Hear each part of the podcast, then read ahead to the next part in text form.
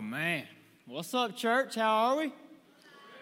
Praise the Lord. You look great. Amen. Hope you had a great uh, Christmas. Old Santa Claus did it again, didn't he? I told the nine o'clock, uh, got me a brand new shirt. think he got it from TJ Maxx.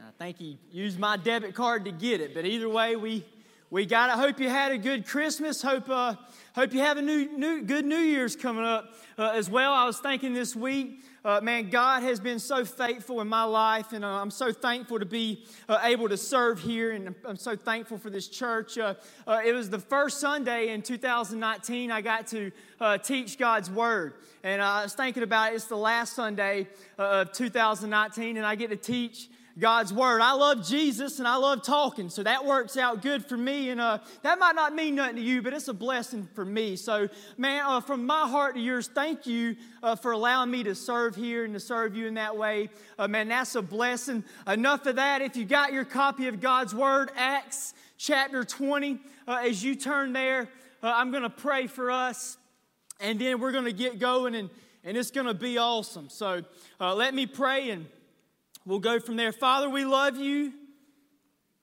God, once again, we thank you for the reality of Christmas, God, that you sent a Savior to die in our place. And, and God, we're so thankful for that gift. That's a gift that changes people's lives still to this day. And God, I pray that as Christians, we would steward that gift well that you've given us. And, and God, that we would open up your word this morning. I pray that you challenge us and challenge us as parents and and as moms and dads and as husbands and wives, God, challenge us as Christians.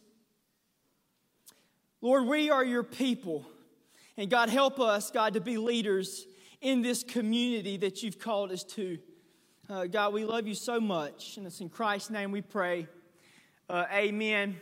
Uh, about a month ago, I decided, uh, as the leader of my household, uh, we was going to start doing family worship. Now, I've, I've done family worship. Don't, don't get me wrong, I've done that before, uh, but I hadn't been as consistent as I like to be. So uh, I'm the leader of my house, and I said, Well, we're going to start doing family worship together. And I had in my mind what I thought that was going to look like, and we were going to have a Christ uh, centered supper, maybe a little communion after, and then a little worship, and then maybe I was going to come out the back room and preach a killer sermon. Both my kids were going to give their life to Jesus and we was going to baptize them in the bathtub and go share with the neighbors the good news. Is that how it went, you ask? Not at all. Walk in and we're about to do family worship. We're going to talk about Jesus. My little girl, I don't want to talk about Jesus. All right? Nobody asked you, right? Get on the couch, we're talking about Jesus, right? And why? Because as the leader of my home, I know this where the leadership goes, the house goes. And we're all leaders in here this morning. Listen to me. If you're a mom, you're a leader. If you're a dad, you're a leader.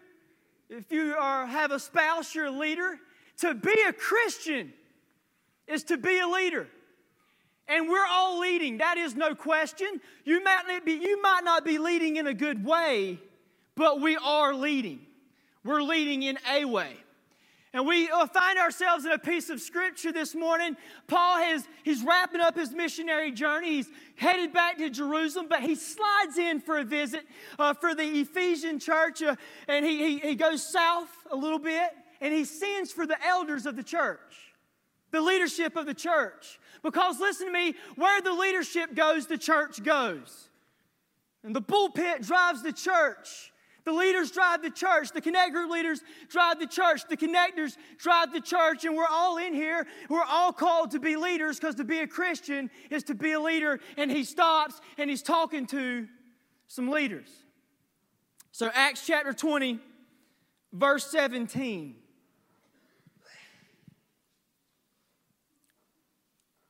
And God's word says this uh, from leaders, Paul sent to Ephesus for the elders of the church. And when they arrived, he said to them, You know how I've lived the whole time I was with you. From the first day I came into the province of Asia, I served the Lord. Should highlight that. I served the Lord. How did you serve the Lord, Paul? With great humility and with tears and in the midst of severe testing by the plots of my Jewish opponents. You know, I have not hesitated to preach anything that would be helpful to you, but I've taught you publicly, I've taught you privately, I've taught you house to house. And I've taught everybody, uh, I've declared to both the Jews and the Greeks that they must turn to God in repentance and have faith in our Lord Jesus. And now, compelled by the Spirit, you should highlight that. Compelled by the Spirit, I'm going to Jerusalem, not knowing what will happen to me there. Now, watch verse 23. I only know that in every city the Holy Spirit warns me that prisons and prison and hardships are facing me. Now that will kick the prosperity gospel where it hurts, right? That'll that'll uh, change the American gospel a little bit. We're over here like 2020 is going to be great. God's going to bless your life. It's going to be awesome. Share this picture on Facebook, and God's going to send you millions. Right? Paul's like, "Yep, talking to Jesus." About to go to prison and suffer, right? Like that's kind of his life. But watch 24. However, it does not matter to me because I consider my life worth nothing to me.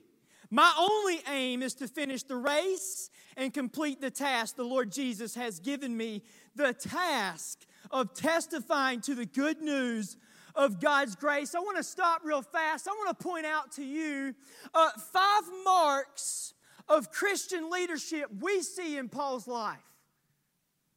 Five marks of Christian leadership we see when we look in Paul's life, when we look at Paul. Here's five marks we see in Paul's life, in God's Word, in just that little bit I just read. Mark number one is this He lived life by the Spirit. He lived his life by the Spirit, verse 22, and now compelled by the Spirit, I'm going to Jerusalem not knowing what will happen to me there. Paul's life was marked by God's Spirit, by the Holy Spirit of God. Behind Paul's decisions was the Holy Spirit compelling him. We shall not dumb down this great deposit that we have as a Christian because the same Spirit that Paul had is the same spirit that we have, the same spirit that rose Jesus from the grave. When you put your faith in Christ, He sealed you with that spirit, and you have a spirit, and that is the power of the Christian life. It's the power of the Christian life. You see, listen to me. You can't live life for Jesus if you don't do life with Jesus.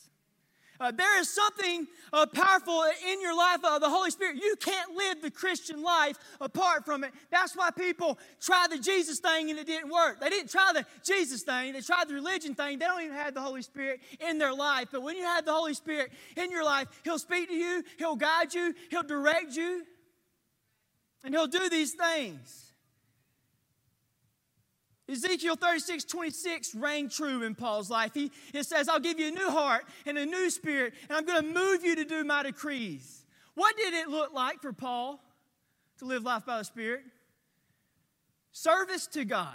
And he says this I served humbly, I served tearfully, I served publicly, I served privately, I served joyfully, I served consistently. There was no week off for me. How do you do that? You can't live that life apart from the Spirit of God. Because that's not a selfish life, that's a selfless life. That sounds a lot like the life that Jesus lived. I came not to be served, but to serve. And that was what was in his life. Watch this, watch this. There's something bigger in Paul's life. And if you're a Christian and you're saved, that same spirit lives in your life. And listen, Paul was faithful to do what the Spirit told him to do. The summary of his life was listening to God and doing what he said. Some of the godliest people I know is some of the most spirit led people I know. But we live in this flesh.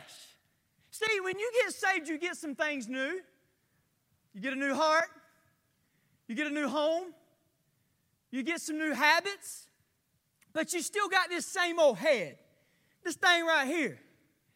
And every thought you've ever thought, everything you've ever done, everything is still in there. You still have this, this, this flesh that you live in. And you got to learn to crucify the flesh and listen to the Spirit. That's why God says, uh, renew your minds, set your minds on the thing above. Every single day, I have to make a decision. Today, I'm following Jesus.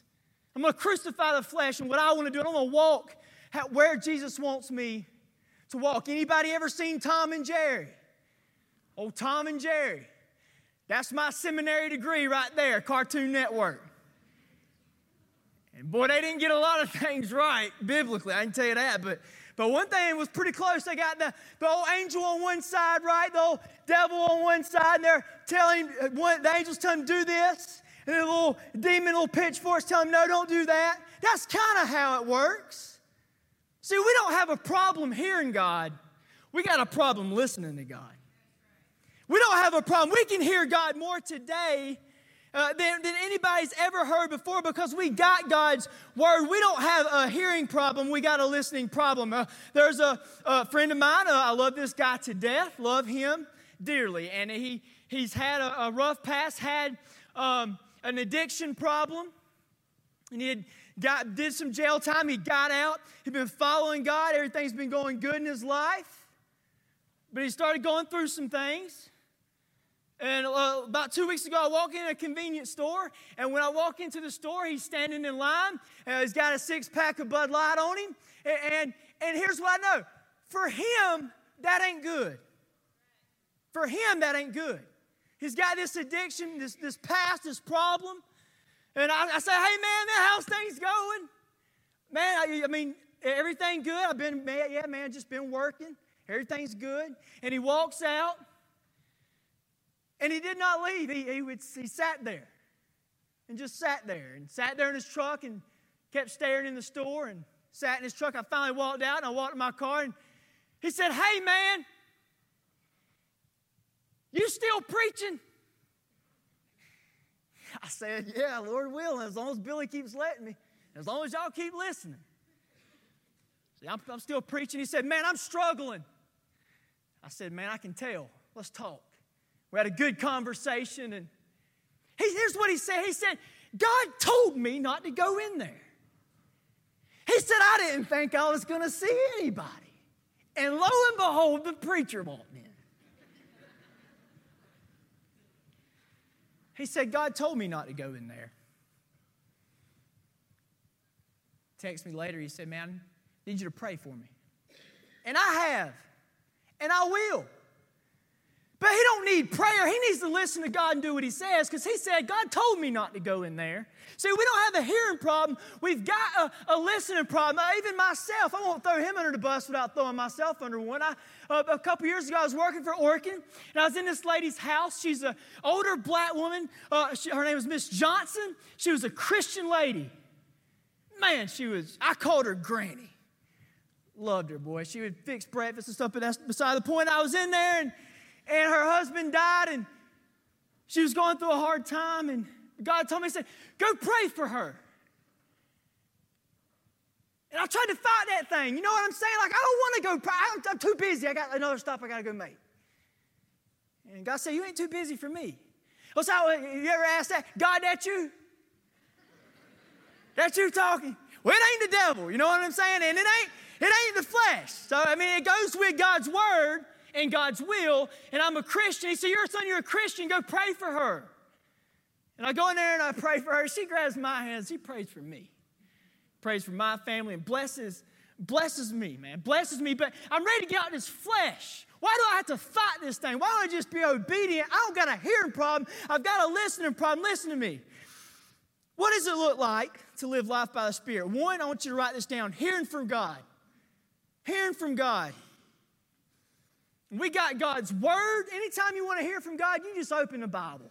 You want to hear God to speak to you out loud, just read the Bible out loud.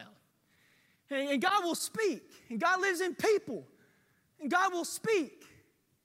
But we have to hear God. There's a, some of us come in here, and boy, God tells us stuff that is, is wrong in our life, or He points us to where we want to go, and we walk out of here just walking in our sin, just beat down. There's a guy I met. He said, "Man, you you go to Connection Church?" I said, "Yeah." He said, "Man, I, I come there. I love y'all's church." He said, "But every time I leave, I feel like crap." And I'm thinking, buddy. You, maybe God's trying to show you something. You know what I? You ever thought about that? You know? But we do. We walk out here. So, so listen, you got to hear God. But write this down. We got to do what He says. We got to check it in the Word of God. Is this God's will? My kids, they hear me tell them not to jump on a couch.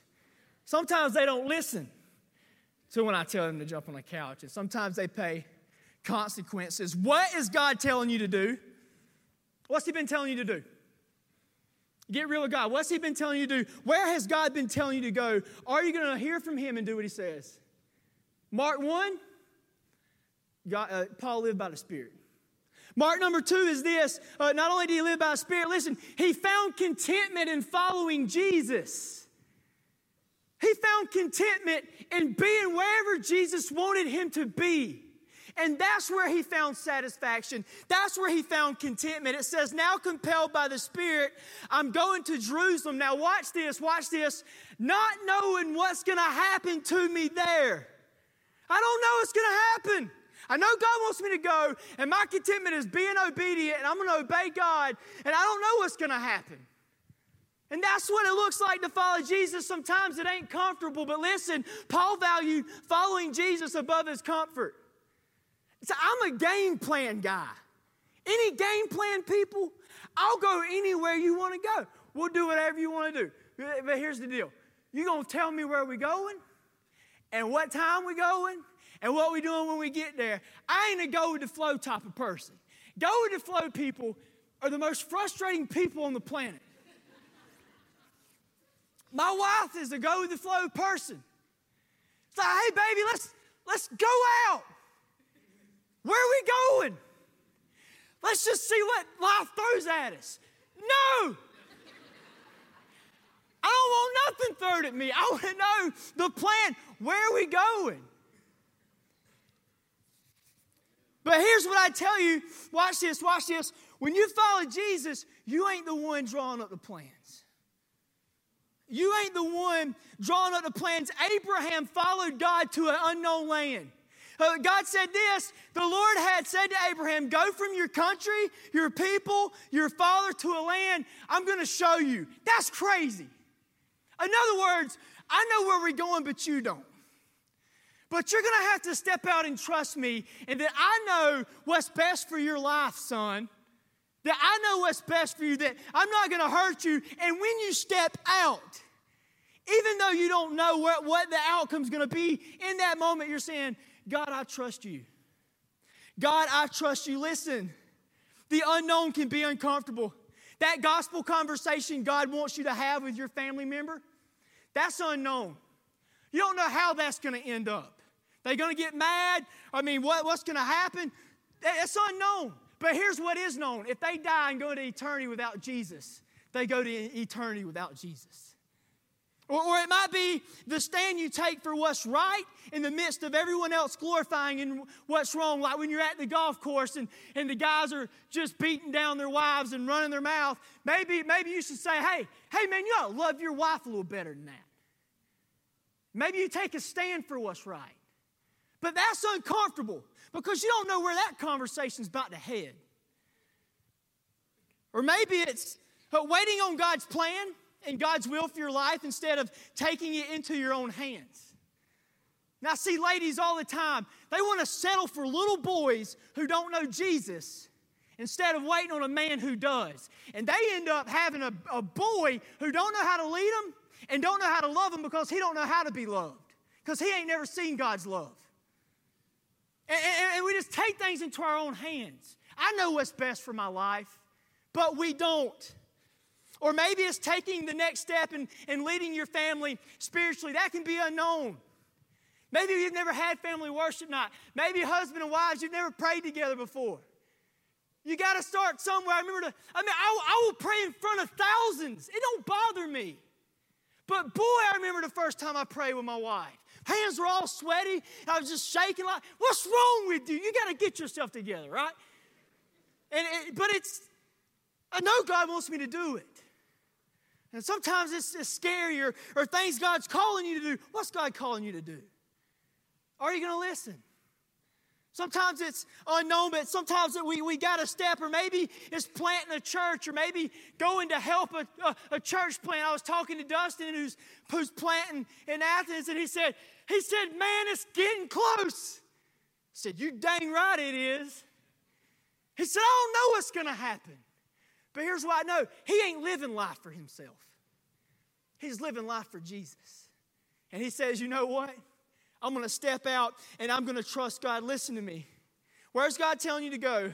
What's God telling you to do? Paul was satisfied to be wherever it was God wanted him to be. Our satisfaction comes from being with a person named Jesus. Paul figured out the secret sauce. And the secret sauce was listen, trusting and obeying and being with Jesus. And that brings contentment in our life. Philippians 4 says, I've learned the secret of being content whether I'm, I'm well fed or hungry, whether with plenty or with want. I can do all things through him who gives me strength. My strength comes from him. I just want to be with him and do what he says.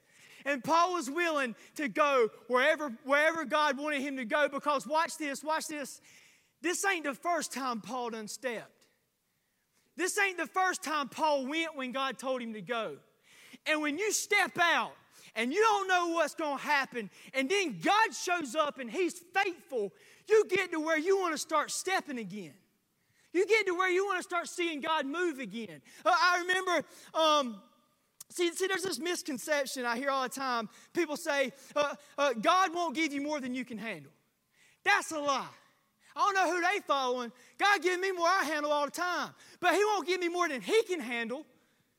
But I'm going to have to trust Him. And, and I remember, I remember uh, when I was growing up, I remember I was doing swimming lessons. My dad was paying for swimming lessons. But I was doing swimming lessons like three months. But I ain't learned to swim a lick. Dad was paying for her swimming lessons.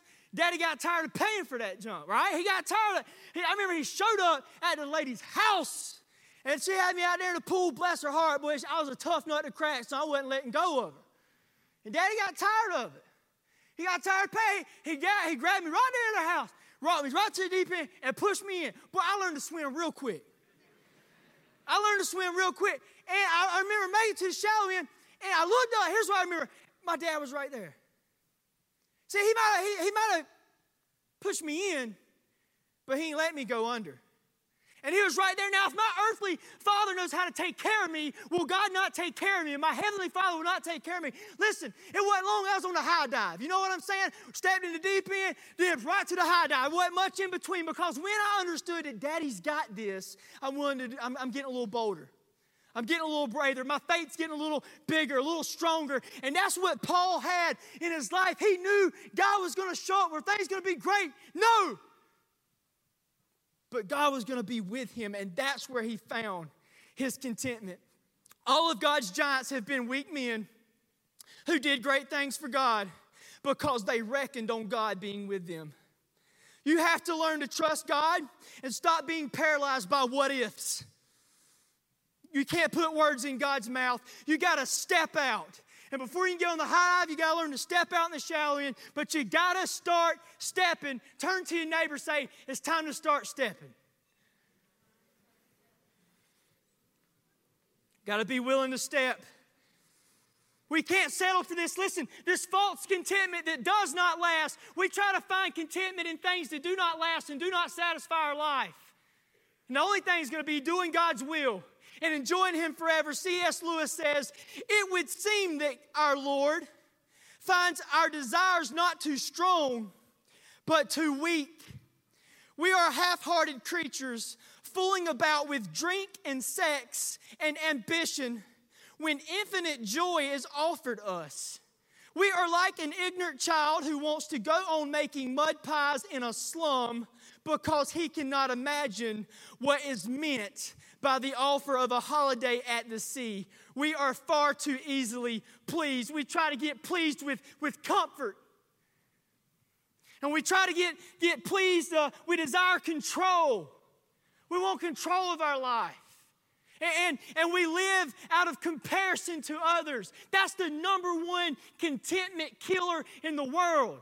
Because you're, you're not living your life, you're comparing your life to everybody else. You're letting everybody else live your life. Instead of focus on an audience of one and what will God have me do? What does He want for my life? And what am I going to do? Now we're living for everybody else's approval. And we live for these things or, or we desire current pleasure, the here and now. Just give me what I want. We'd rather settle for fast food when God offers us fine wine. So listen, how would your life change right now if you found your contentment in following God? Would it be freeing for you?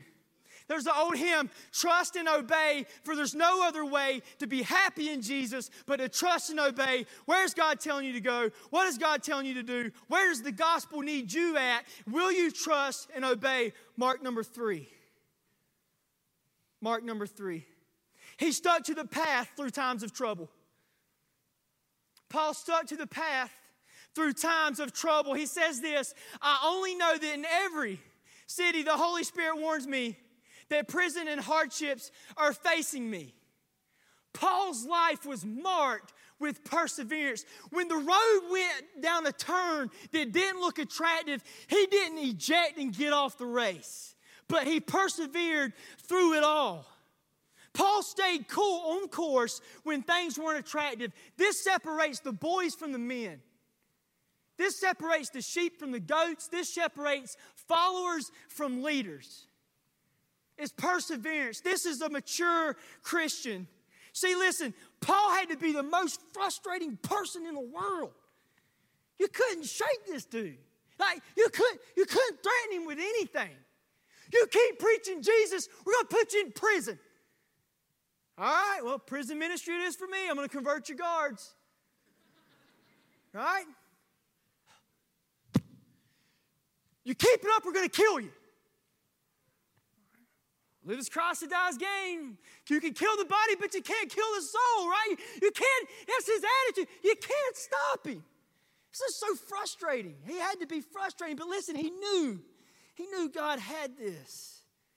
Man, one mark of Christian leadership is perseverance. There's a, a deacon I know, a friend uh, uh, I know, he, he was a leader in the church, and man, God was using his life.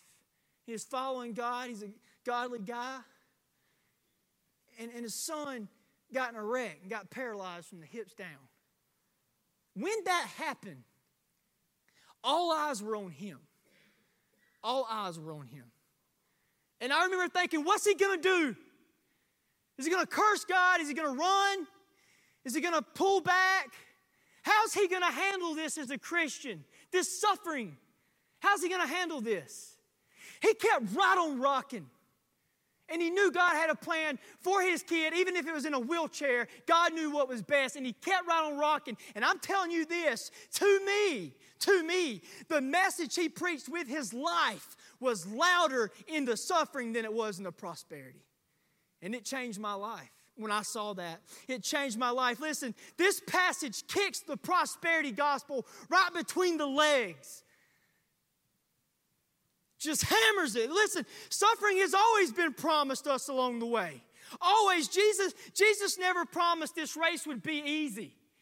He promised it wouldn't. Jesus says some crazy stuff. I mean, he, just, he was just straight gangster. You know what I'm saying? I, I read the Bible sometimes, I'm like, like, man, I can't believe Jesus just said that, right? Like he said some things. One guy, one guy come Jesus said, I'll follow you wherever you go. Just like, yeah, no, you're not. No, you're not. Because there's no Holiday Inn on this road. Uh, foxes have holes, birds have nests. Uh, son of man don't even have nowhere to lay his head. So it's not going to be too easy. He never promised it would be easy. He, he promised uh, the opposite. He says this. He never promised it would be pros- prosperous. He, he says this A student is not above his teacher, a servant is not above his master.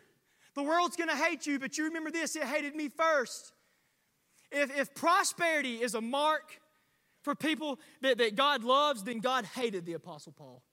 He just downright hated him because his life was not prosperity at all. This is why people walk away from the faith because they've been sold a bill of goods that ain't true. So they don't follow Jesus for Jesus. They follow Jesus for what he can give them. And then when everything goes south, they walk away. People followed Jesus by the thousands. People left by the thousands. Jesus looks at Peter, said, You gonna go too? Peter said, Where am I gonna go? You're it. You're the prize. You're the king. You got the words of eternal life. There is no other way to go. The good news of the gospel of Jesus is not that if you follow Jesus, everything goes well for you. It is that no matter what comes, He'll be enough. He is enough. He is the treasure. There's a lady, I want to share a story with you, changed my life forever. I'm serious. It ain't the first time I preached it, it won't be the last. You'll hear it again. I assure you. There's a, a secretary at a church. She was a godly woman, loved the Lord. She got breast cancer. And, and, and a lady came up to her and said, Why would God allow you to have breast cancer? And she looked at her, she said, What's different about me than anybody else? I live in this same sinful, broken cosmos world. It's, the universe is broken with sin. Our genetics are broken with sin. What's different about me? And then she looked back at her and she said, Well, where was God at when you got cancer? Where was God at then? And, and she said this She said, I'll tell you where God was at.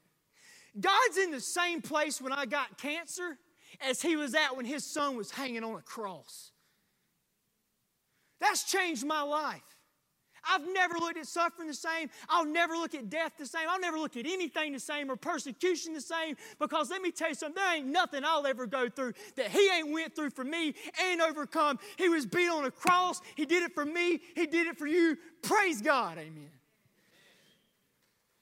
Are you willing to follow Jesus no matter where he leads you? No matter where he wants you to go, are you willing? Will you worship him in the valleys of life or only when things go your way? Mark number four. I got five, here's four.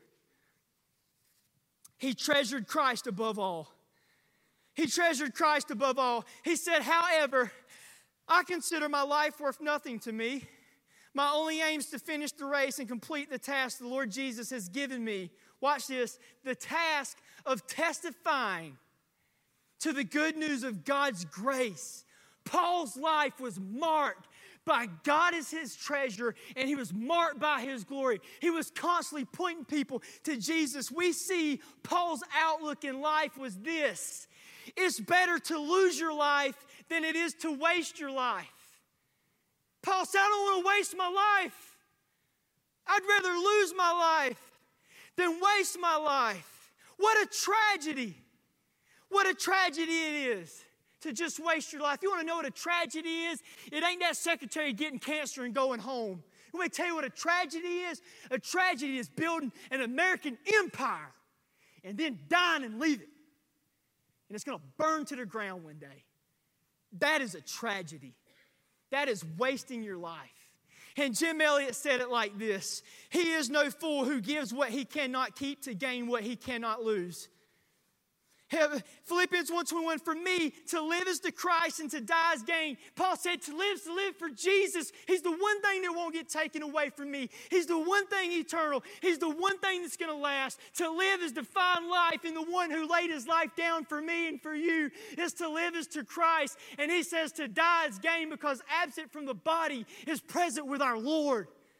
And he lived his life that way. That was his outlook. And because his outlook was what it was, his aim and his race he was running was what it was. Paul's aim in life was to finish the race God called him to on God's mission. You can't love Jesus and not love the mission. Because when you find freedom, you want everybody else to find it too. That's why Harriet Tubman's my girl. Straight underground, underground railroad, baby. She, she found freedom, listen to me, and went back. That's crazy. You have finally made it. You are free. She goes back to get more. Why? Because freedom tastes that good. And I want other people to taste it too. Paul said, Oh, it ain't about me. It's about God. It's about His grace. It's about His glory. And I want people to know about it. And that was the race he lived. He constantly pointed people to Jesus and His glory. Every letter we read in the Bible is just amazing. He, he writes the Ephesians, he says, We've been adopted into the family of God the praise of His glory.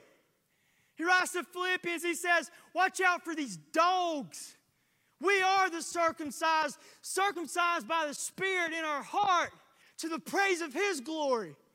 He even wrote the Corinthians, he said, Y'all are all crazy. Get your act together.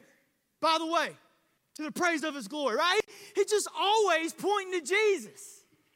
Always. The ultimate meaning of life is to enjoy God's grace and to extend God's glory. You can't have one without the other. To enjoy God's grace and to extend His glory. We, other people, deserve to be worshiping God. Every, everything else in this world is stealing God's glory, and He deserves it. And Paul wanted to point people to that glory. A wasted life is lived for itself. When people look at your life, do they see that Christ is supreme? When they look at your life, do they see that Jesus is number one in your life? Paul could say what Paul said because Paul lived the way Paul lived.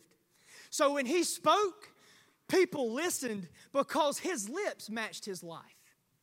His lips matched his life. How would your life look different if your only aim was to finish the race God has given you? What would change? Would anything change? Would, would the way you spend time with your family change? The reason you put your pants on in the morning, would it, the whole purpose of your living, would it change? Would it change the way you walk through the work door or through the school door or play on the football field? Or whatever it is you do, would it change? Would, would your weekends change or would they just look the same as they do now? The reason our lives don't look like Paul's is because we ain't running the race Paul was running. Whoa, boy, I, I like it when God just shoots it to me straight sometimes. I was sitting there reading the Bible, and that's what he told me. You're either on the race or you're not. You're either running my race or you're not running my race. It's like, I don't need my ego fluff. I need God just to give it to me sometime. And boy, he just gave it to me. And that's what I need. I, I need my ego slayed, and I want my heart to beat for the things that God's heart beats for. Mark number five.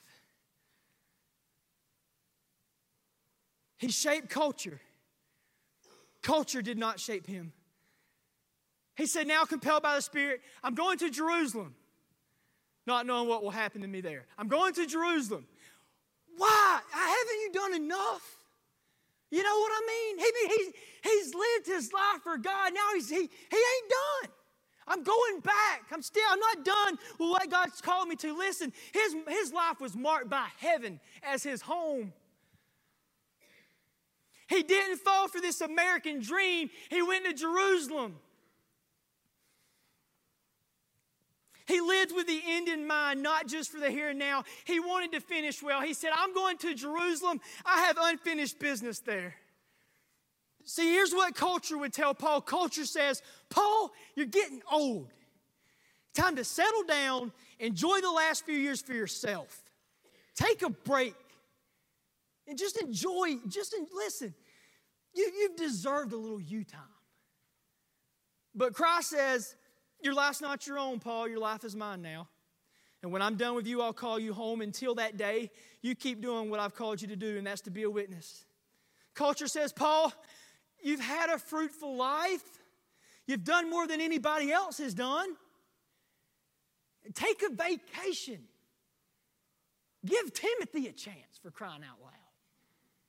Let somebody else do it. Just go to the church of Philippi and visit Lydia and the jailer and your friends. Take some time off. Christ says, Run the race I've placed you on.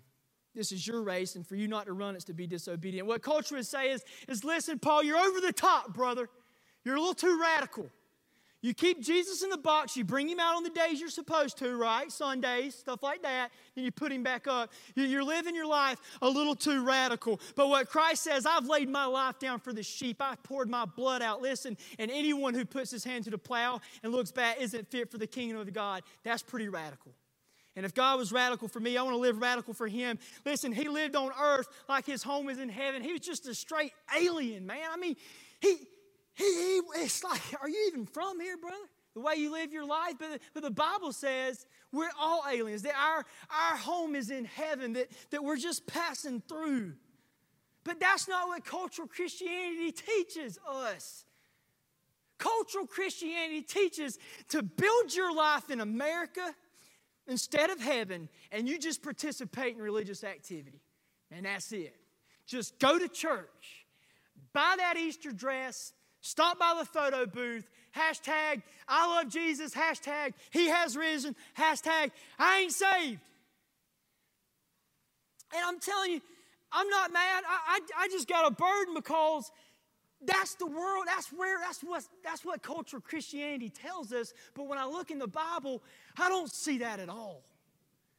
The only Christianity I see is radical Christianity. What race is it that you're running? Is it the rat race or is it God's race? Are you living for America or are you living on mission? Paul lived for these words Well done, my good and faithful servant. Is that the words you're living for? Is that the words you're going to hear? When it's all gone and you step in front of God, is that the words you're going to hear? Well done. It is my, my good and faithful servant. He lived for an audience of one. Here's some last words from Paul. Last words are important. When people are on their deathbed, they don't just start rolling out stuff, they get to the heart. And Paul's about to step on a ship and he's about to leave these elders, these leaders, and he's told them this. He said, You remember how I lived? I served humbly, tearfully, privately, publicly.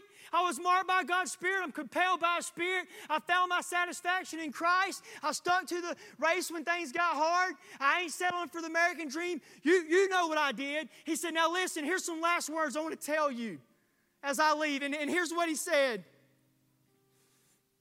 He says, one, I ain't going to read scripture for the second time, but here's what he said. He said, one, I want you to watch your life. Watch your life. Why watch your life? Because everybody else is. And when people look at your life, do they see Jesus? He says you need to watch your life. He, he says this. Secondly, watch God's flock who I died for and I poured my blood out. Watch the bride of Christ while I'm gone. And we got to be careful how we treat one another if we're the church. You, you get mad at me if you want to. I hope not. I love all of you. But listen, I mean, you, you get mad at me, fine, but you lay your hand on my wife, we're going to have a problem. Now, if you think I care for my bride, don't you think God cares for his bride? Yes, sir. He says, watch the flock. You can't watch the flock if you're not here. He says, man, man, care for one another. Go to Connect Group. Don't forsake the assembly of God. He watch after the flock. And then he says this, wolves are coming. They're coming and they're here. Guard the truth. He said, I've cried for three years, giving you the truth. I've done all. I'm about to walk away. Guard the truth. I don't care what kind of movement it is prosperity, the Bethel movement, whatever movement it is. If it ain't from God, it's a lie. He says, Wolves are coming. Watch your life, watch the flock. Wolves are coming. And then he stepped on that boat, and they all wept, and they all cried. You want to know why they cried? Because of the impact he made spiritually. Two questions I got for you. One, is the marks in Paul's life marks in your life? Are you marked by the Spirit of God? Are you marked by obedience? Is your life marked by perseverance? Is God supreme in your life? Is your, mark, is your life marked by a heavenly home? Is the marks in Paul's life, marks in your life, because to be a Christian is to be a leader, and to be a Christian is to have these marks. And my second question is when you leave, is this the legacy you're going to leave behind? Are people going to miss you spiritually? When you die, are people going to miss you spiritually? Are they going to cry? Are you going to make an impact? What are we going to leave behind? Are we going to leave behind a mortgage payment and a car note? Or, we, or is there leadership that we're doing today going to impact the generation of tomorrow?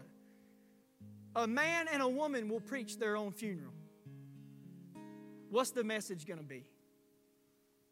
What's the message going to be? Amen. I want to pray for us. Father, we love you. God, we thank you for your word. God, we thank you for your grace. God, I pray that, God, you would challenge us, God, as we go into a new year. God, to be leaders. God, challenge us as, as husbands and wives and, and moms and dads and, and as Christians, God, challenge us to be leaders in our church, leaders in our home, God, leaders in this community. God, help us not to get caught up in an American dream and then just die and leave it. God, help us to make an impact, God, and be faithful and steward your grace where you've called us to. So, God, I pray that you would speak. God, that we would hear you, but God, we would learn to listen. God, to hear your word and do what it says. God, we love you so much. And it's in Christ's name we pray. Amen. Hey, guys, love you guys so much. See y'all back next week. Happy New Year's.